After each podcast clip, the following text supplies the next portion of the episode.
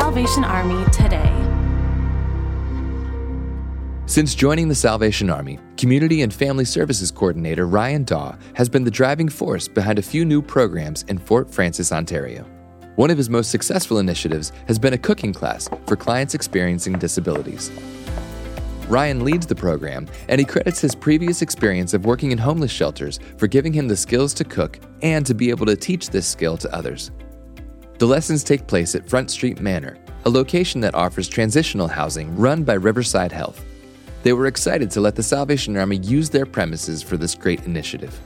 The program runs twice a month and averages between 10 and 12 clients each session. After each session, clients not only leave with a new skill, but also with some extra ingredients to put their skills to the test at home.